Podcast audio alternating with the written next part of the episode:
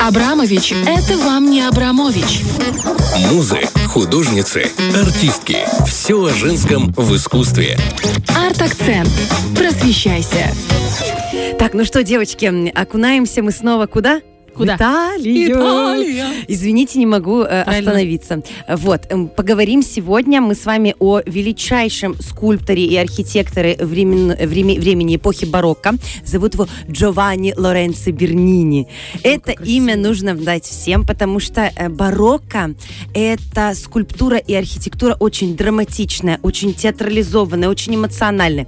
И о Бернини можно говорить очень долго, но я сегодня хочу вам рассказать о двух его скульптурных композициях. Они невероятные. Был такой во времена барокко кардинал Боргезе. Известный человек, как, так как он был кардиналом, он очень много зарабатывал, у него был большой достаток, и он заказал у Бернини четыре скульптурные композиции. О двух сегодня расскажу и о двух в следующий раз. Они очень интересные, очень эмоциональные, очень страстные. Одна из них называется «Аполлон и Дафна». Вначале расскажу вам, что, о чем рассказывает сама эта скульптура, а дальше расскажу, как Бернини вообще это отразил эту историю в скульптуре, в мраморе. Вообще сам Бернини говорил, что я э, усмирил мрамор и превратил его в воск, то есть он стал ему поддаваться. Звучит очень красиво. Э, Кто такие Аполлон и Дафна? Ну, Аполлон мы знаем, это бог, Бог э, любви. искусства, да, любви, очень такой эмоциональный, трогательный. А Дафна это нимфа, и она э, дала обет целомудрия. В нее влюбился Аполлон, и он воспылал к ней такой жуткой страстью, что начал ее преследовать. Но она против таких отношений, и она обратилась к богам, чтобы они ее спасли. Э, Что делают боги? Они ее превращают в дерево лавра. В дальнейшем лавр станет деревом, олицетворяющим Аполлона. Вот. Но как это можно показать в скульптуре? Каким образом, какой момент отразить именно в скульптуре? Что делает Бернини? Он показывает момент перевоплощения, когда Дафна превращается в дерево лавра. Это невероятно страстно показано. Ее руки, они уже становятся ветвями. Притом там, где запястье, еще рука. Ой, там, где красиво. пальцы, Я уже ветки. прям так да, интересно. гуглите, безумно красивая скульптура. З- Это, это эмоции невероятные. А когда он до нее дотрагивается, вы видите, как его палец попадает в ее плоть, и вы видите вот эту энергию тела, как в мышцу вдавлен палец. Это безумно красиво. У его лицо, оно не то чтобы в шоке, оно не ожидает того, что сейчас произойдет на самом деле. А у Дафны эмоция страха и эмоция такая, как бы она обращается к богам, спасите меня. Ее ноги постепенно становятся корой дерева. Невероятно захваченный момент, красивый. И это все благодаря скульптору. Ведь одно дело, когда тебе делает заказ кардинал. Да, он тебе говорит, сделай то-то, то-то, то-то. Другое дело, как ты, как художник, интерпретируешь заказ и выбираешь определенный момент, который нужно отразить.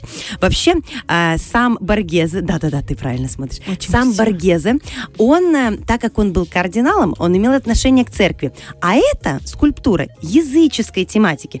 Нужно было каким-то образом, эм, ну, собственно говоря, от- отработать эту тему, чтобы не возникали вопросы. И э, Боргезе придумал двухстишье, которое должно как бы было отработать эту историю. Очень красиво. Кто любит, не кто любит гоняться за радостями мимолетной красоты, тот с- между своими руками, в своих руках ловит листья и срывает горькие ягоды. То есть эффект тлена должен быть такой.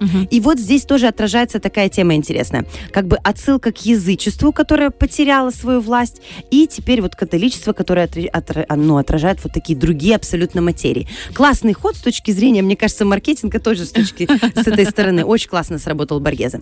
Ну и, собственно говоря, еще одну композицию тоже языческой тематики, которую хочу сегодня э, вам рассказать. Это вторая скульптура, она называется «Похищение, тер- эм, похищение Прозерпины». Прозерпина – это та же, собственно говоря, Персифона. Разбираемся дальше. Э, вообще темы берутся чаще всего из Овидия. Вот если хотите разобраться в мифологии, почитайте «Метаморфозы Овидия». Там все расписано. Я, чтобы погрузиться в эту тему, действительно Овидия зачитывалась и э, делала себе Интересно? бес- Интересно? Да, это интересно. И но нужно везде делать себе пометки, потому что ты запутаешься в этих хитросплетениях. У них столько было романов, у них столько было между друг другом странных взаимоотношений.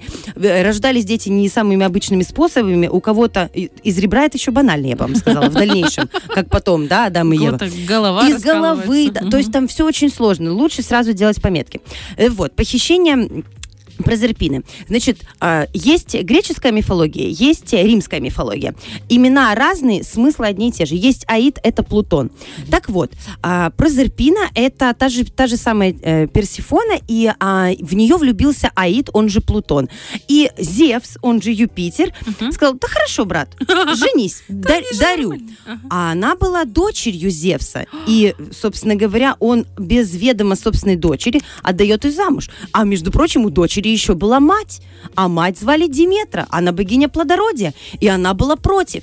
И вот, когда э, она увидела э, э, Персифона прекрасный цветочек на лужайке, она к нему наклоняется, хочется его сорвать, тут разверзлась земля, появляется Аид на своей колеснице и забирает ее к себе под землю. Жить под землей э, в мире мертвых.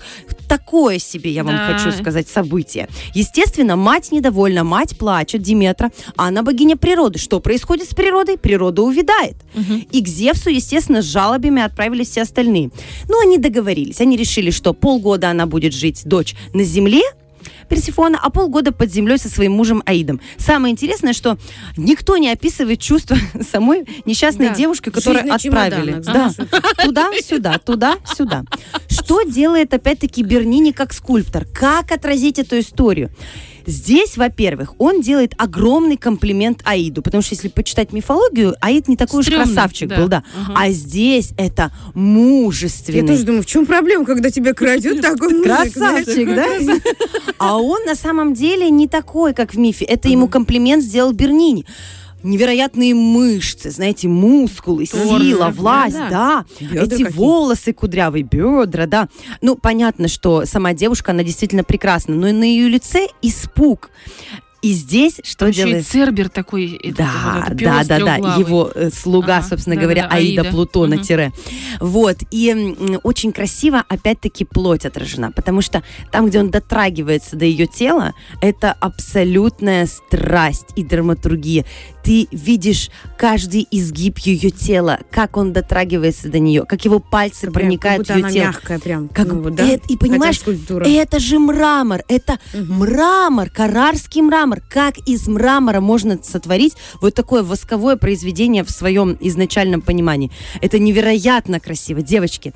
Э, это прям поющий мрамор, Вот прям говорящий возьмите вот мрамор. себе Интернет тогда не было, надо было где-то, понимаешь, вот... э, Во- Возьмите просто, загуглите сейчас в телефоне «Похищение Прозерпины». Обалдеете, Потрясающе, обалдеете. правда? Да, очень круто. И вот есть такая галерея Боргезе, потом, когда кардинала не стало, все его скульптуры сохранились, ее можно в Риме посетить. Я не посетила, я не успела, правда. Она Так у и меня в следующих, вернуться. да, топах. И вот у него есть действительно вот эти четыре, э, четыре скульптурные композиции. О двух мы поговорили, а об э, еще двух мы поговорим с вами в следующий раз. Там тоже, там тоже страсть, там тоже эмоция. И очень классно это завязано на истории. Потому что если ты не знаешь историю, ты посмотришь на эту композицию, какая интересная пара. Мгм. А здесь же завязана Совсем такая история классная. Очень Вот интересно. так вот, у девочки прямо мои. такой испуг на лице, конечно, прям лицо мужчина, прям да? испуганное. Я думала, что только Микеланджело мог так э, А Бернини называли работать. вторым Микеланджело Оля. Ты попала в точку. Да? Вот так, да. Ну, хоть что-то я знаю за Ты столько лет. много знаешь, ты много знаешь. Артакцент, огромное тебе спасибо. Очень интересно. Э, История будет у нас э, продублирована в Женсовете. Женсовет на первом. Фреш на первом.